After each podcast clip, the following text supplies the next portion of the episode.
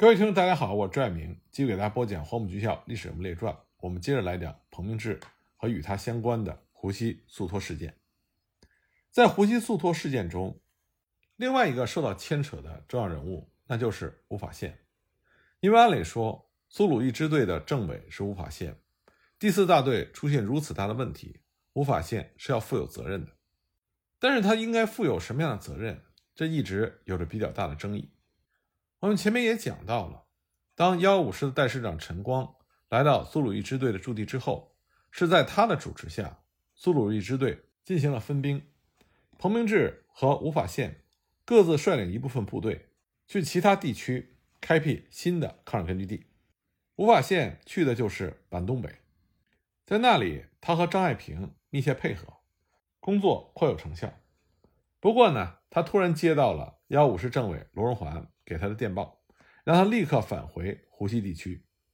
电文的大意是：我已经来到你们支队部一个礼拜，我来处理湖西的苏托事件。你们的支队部也已经回到了湖西，请你立即回来，我在这里等你，请你马上动身。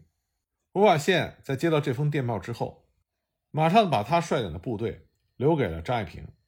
自己带着警卫员立刻启程，经过五天的急行军，回到了湖西。回到了苏鲁豫支队的支队部，吴法宪一回到湖西，马上见到了罗荣桓。罗荣桓和吴法宪谈了一整夜，给他详细介绍了有关湖西粟托的经过。吴法宪听的是惊心动魄，他连忙向罗荣桓解释，说他是七月份离开支队部的，离开时绝对没有想到湖西会出现这么大的问题。而且吴法宪解释说，他根本不知道粟托的事情，因为我们之前已经提到了。四大队在陈光的建议下，为了方便指挥，是归属于幺五师的师部直接指挥，所以吴法宪手中的电台和四大队是不通报的。那么支队司令部的电台是可以通的，但是彭明志并没有向吴法宪提到过湖西粟托的任何问题，吴法宪一点消息都没有听到，他根本不知道梁兴初居然已经被抓了起来。罗荣桓虽然表示。吴法宪不知道粟托的事情，他可以理解，但是他对吴法宪也提出了严厉的批评。他说：“你是苏鲁豫支队的政委、军政委员会的书记、党政一把手，你离开大部分的主力部队，单独带一支部队出去活动，这是为什么？这么做能行吗？”吴法宪表示，罗荣桓的批评完全对他完全接受，他根本没有想到会出现这样的情况。但是吴法宪也强调。整个的安排是陈光做出的决定，而且他特别强调，陈光当时有过交代，留在湖西的部队是由幺五师的师部直接指挥。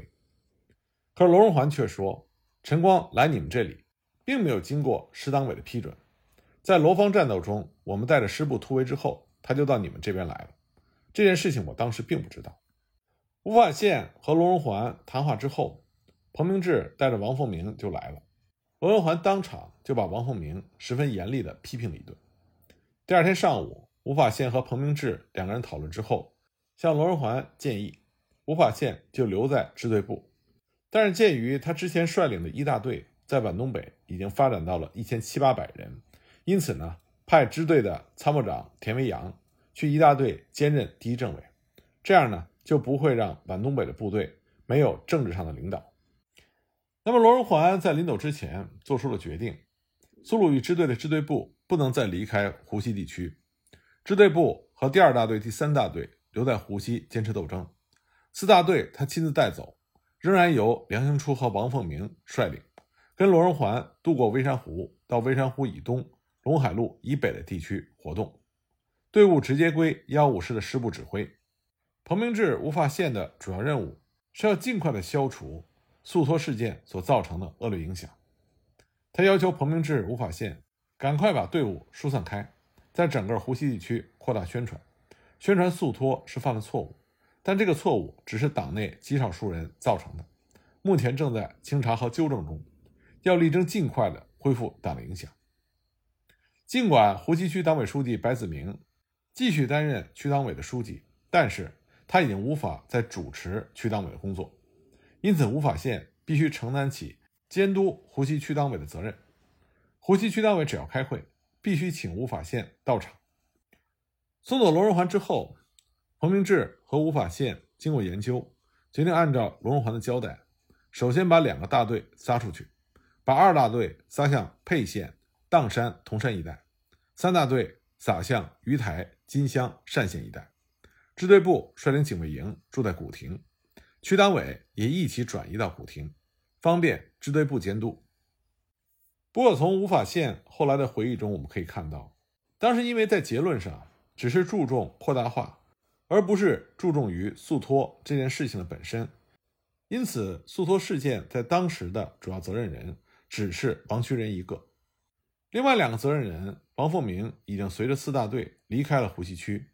而白子明因为在速脱事件的后期也遭到了王渠仁和王凤鸣的怀疑，因此呢，白子明。也被认为是速脱事件的受害者之一。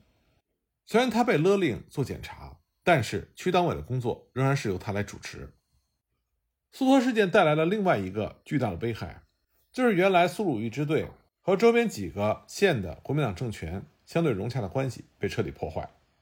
这几个国民党的县政权利用湖西速脱事件，抢占了八路军控制下的不少地区。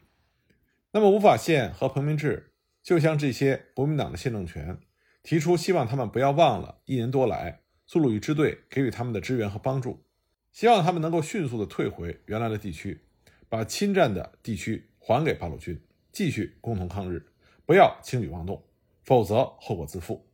那这几个国民党的县政权也都退回了原来的地区，但是双方面的关系已经不能回到从前了，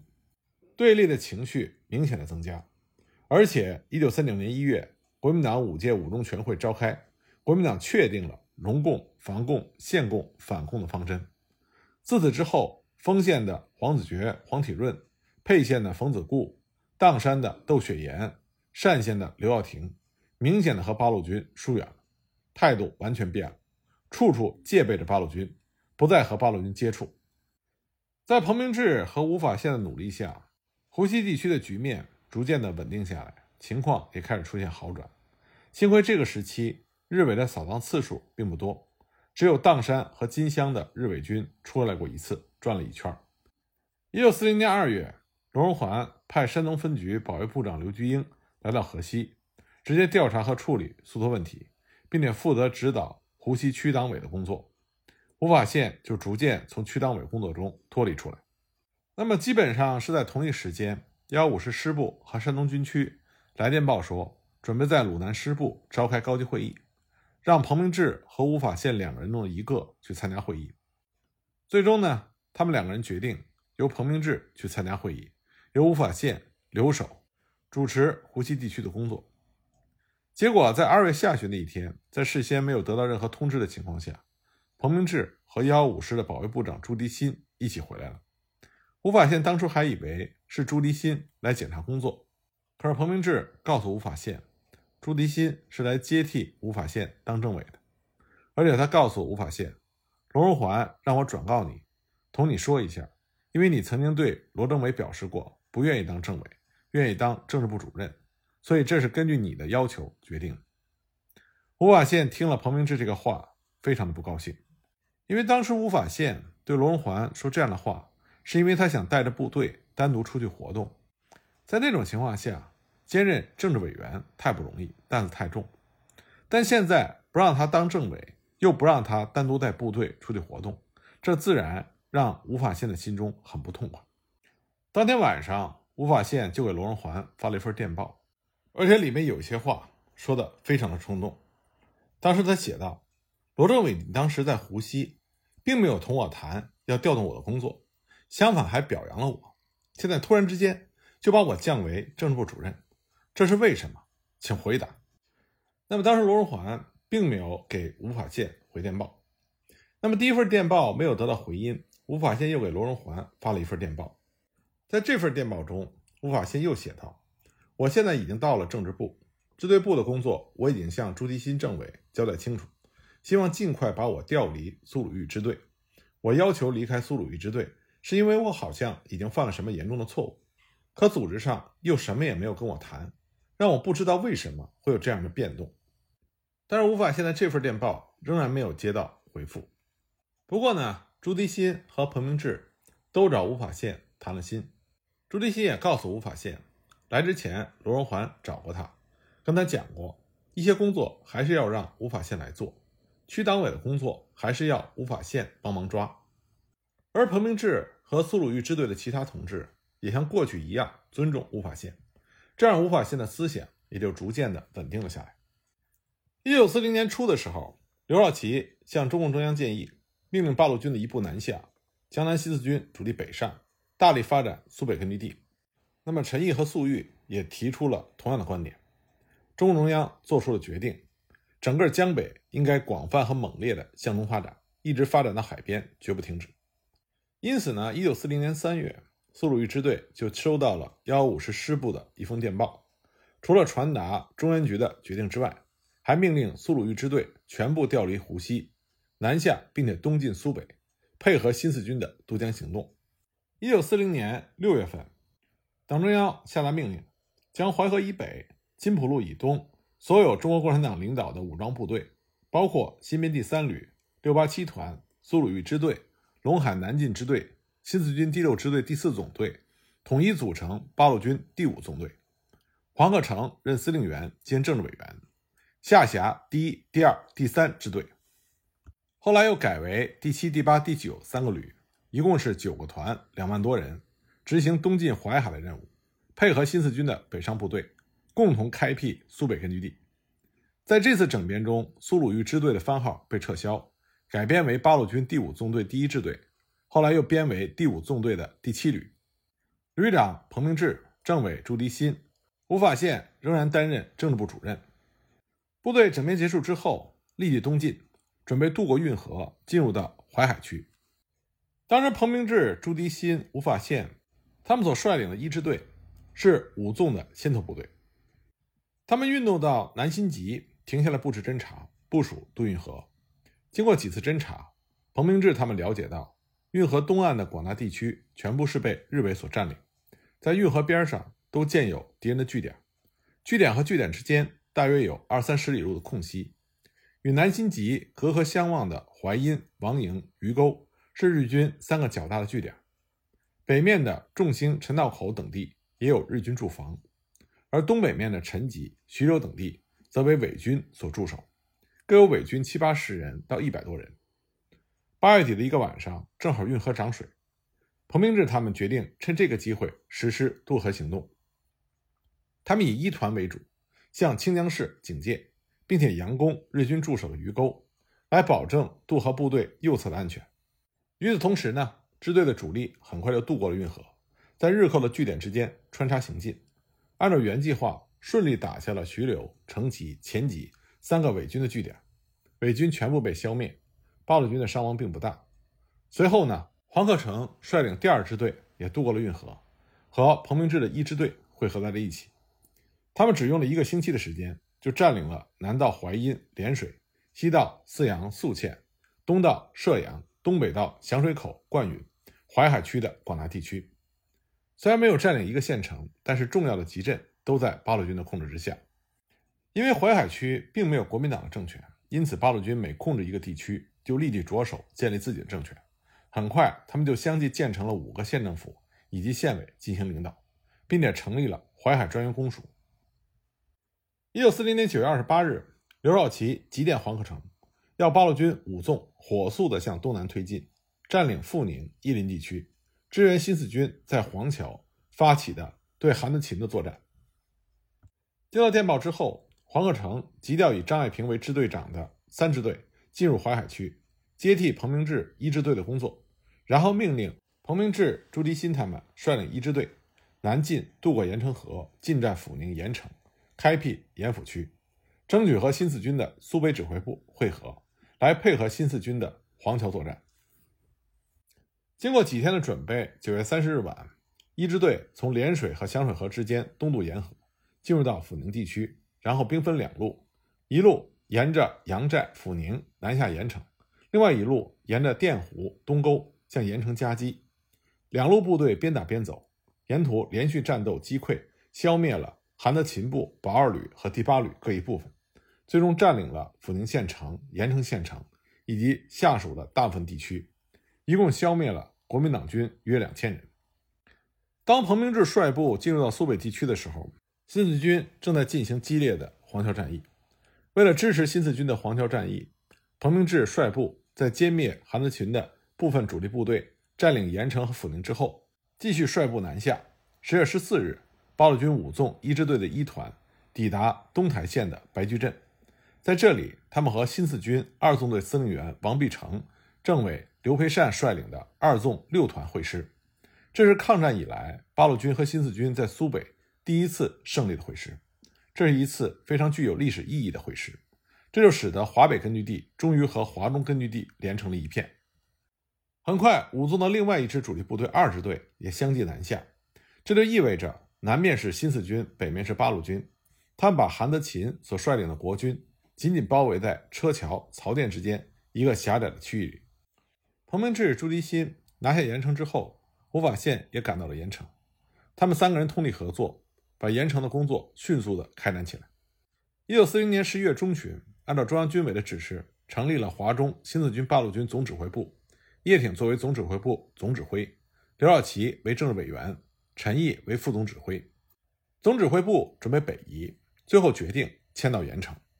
当然，因为叶挺和陈毅军务繁忙，最终呢是刘少奇作为政委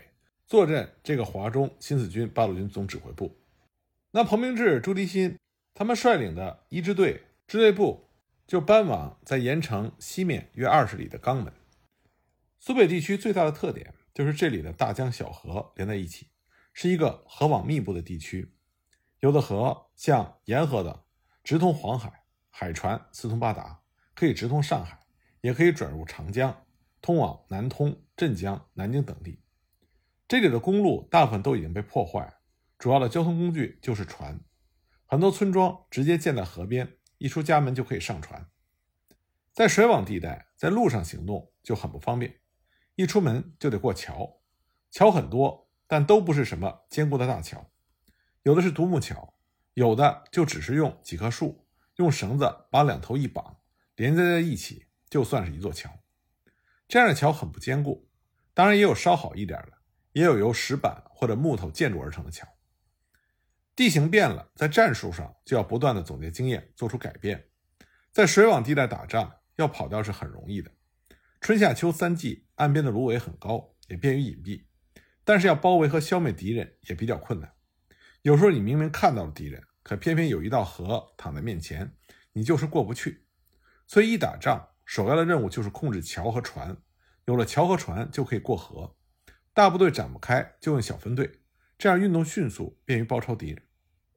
彭明志是一个非常优秀的军事指挥员，所以他非常注意占领桥梁和渡口，很注意保护桥的完好，这是完全正确的。那么，当一支队从盐城移防到肛门，把盐城让给中原局和总指挥部住，肛门原来是二十团的驻地，他们向西挪一挪，把肛门让给了一支队。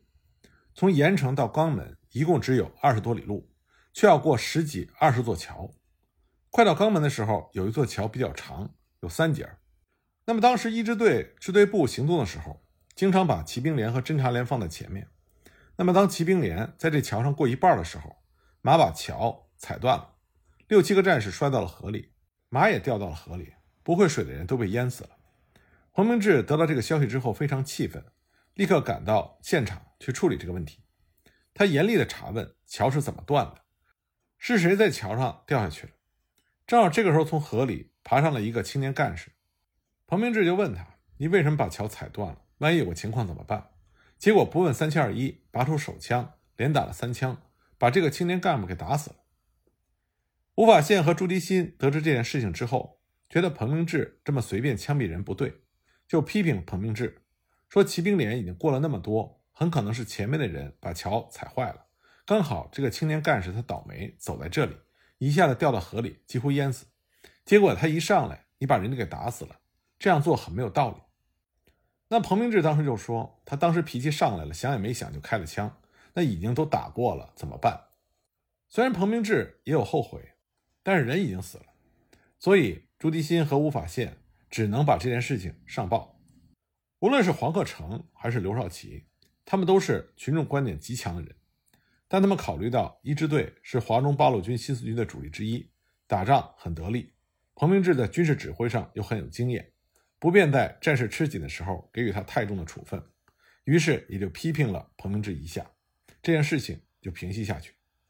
但是这件事情给后来彭明志在军职上的升迁带来了极大的负面影响。黄桥作战之后，韩德勤的部队只剩下了三千人左右。当时龟缩在盐城到淮安之间的曹店、车桥一带，在刘少奇、陈毅进驻盐城之后不久呢，黄克诚率领着八路军武松的二支队也到达了阜宁的八滩、东沟等地区，因此陈毅就决定给予在曹店的韩德勤最后的一击。十一月下旬，陈毅亲自侦察了曹店的外围地形。曹店这个镇子大约是几千户人家，镇子的外围筑上了围子，是一座土城。从运河下来的水一直流入曹店外城的堑沟，成为了城周围的一道有水的防御工事。另外呢，韩德勤的部队刚刚进驻曹店不久，并没有修筑什么坚固的工事，主要就是利用这个有水的外壕和围墙据守。因此，陈毅就下达了命令，让彭明志的一支队由东向西，首先肃清曹店的外围。那么，一支队很快就完成了任务。在肃清外围之后。陈毅命令一支队继续向东立功曹店，同时调集了新四军在苏北的主力部队，由粟裕、叶飞率领，由南向北对曹店发起攻击。同时呢，又调集了八路军五纵二支队的四团，由北向南夹击曹店。当时八路军和新四军都认为曹店的胜利十拿九稳，但是事出意料，十二月十三日晚八时，总攻曹店开始的时候。北面的二支队四团在水网地区受阻，没有能够及时赶到。一支队一团、二团担任主攻，在曹店西门外城的水壕边连续猛攻了几次，但是因为沟宽水深，他们的工程器材又准备不足，再加上部队缺乏水网地区攻坚的经验，几次攻击都没有能够奏效。工程部队在韩德勤国军的强烈反击之下，伤亡不小。结果北面的队伍没有赶到。东面的队伍也没有攻进去，南面粟裕、叶飞指挥的队伍大约一千多人突入到曹店镇内，但是韩德勤这时候可以集中力量反击新四军，结果突入的新四军孤军奋战，伤亡较大，只好撤出曹店。作战失利之后，当天晚上，陈毅一看没有攻下曹店，就准备下令再攻，但是黄克诚不同意进行第二次攻击，他认为从苏北的斗争形势来看。八路军和新四军刚刚到达淮海和盐城地区，这里各方的势力错综复杂，到处都在骚扰和暴乱，根据地的内部很不稳定。当务之急应该是发动群众，消除匪患，巩固根据地，然后再相机解决韩德勤的国军为好。粟裕和叶飞等人这时候也不赞成再打，他们认为这次攻击部队伤亡太大，再攻不太好打。当时大家都不同意再攻，陈毅也就决定。把部队撤回，不打了。那么一支队刚刚开始撤回盐城，结果还没有走到盐城，就碰到了刘少奇。刘少奇要求再次回攻曹店。那么根据刘少奇的意见，一支队跟随着刘少奇回到了曹店附近。那么刘少奇和陈毅、粟裕、叶飞、黄克诚、彭明志、朱迪新等人一起研究，最终呢意见还是趋于一致，认为韩德勤就这么几千人，局促于曹店和车桥一带。西面是日军，东面是八路军新四军，不会有太大的作为，不妨过一段时间再打。最终呢，刘少奇同意了大家的意见，也认为仓促之间没有准备好，再打也难以打好，不如把队伍先撤回各自的驻地，肃清土匪，进行根据地建设，准备迎接日军的扫荡。就这样，曹店战斗告一段落。曹店战斗实际上是八路军和新四军会师之后一场失败的战斗。曹店的攻击没有奏效，原因有很多。后来陈毅在总结曹店战斗的时候，曾经指出，曹店战斗是我们去打人家，缺少正当的理由，仓促作战，准备不足，结果变成了浪战。当时八路军新四军的将领普遍存在了轻敌的思想。当时八路军新四军一共动用了两万多人，韩德勤实际上只有几千人，所以大多数的共产党将领都认为攻下曹店。消灭韩德勤十拿九稳，因此他们在攻城的准备工作上过于的简单草率。比如说，他们切断了运河下来的水，可是曹甸外壕的水并没有减少，这说明外壕的水并不是完全来自于运河。但是八路军新四军的前敌将领并没有注意到这一点，而且他们缺乏水网地区攻坚的经验和过水沟的器材，木板、小船都非常少，攻城的梯子也准备不足，也没有一定数量的爆破材料，更没有炮兵的配合，主攻方向突破的选择和确定。也缺乏仔细的侦查研究，一支队所选择的突破方向，恰恰是最难攻的地方，所以一攻不动，再攻也不动。本来应该打好的仗，最后没有打好。另外呢，八路军和新四军刚刚会合，相互之间缺乏一定的了解，动作不够协调，内部意见也不完全一致，这也是曹甸战斗失利的原因之一。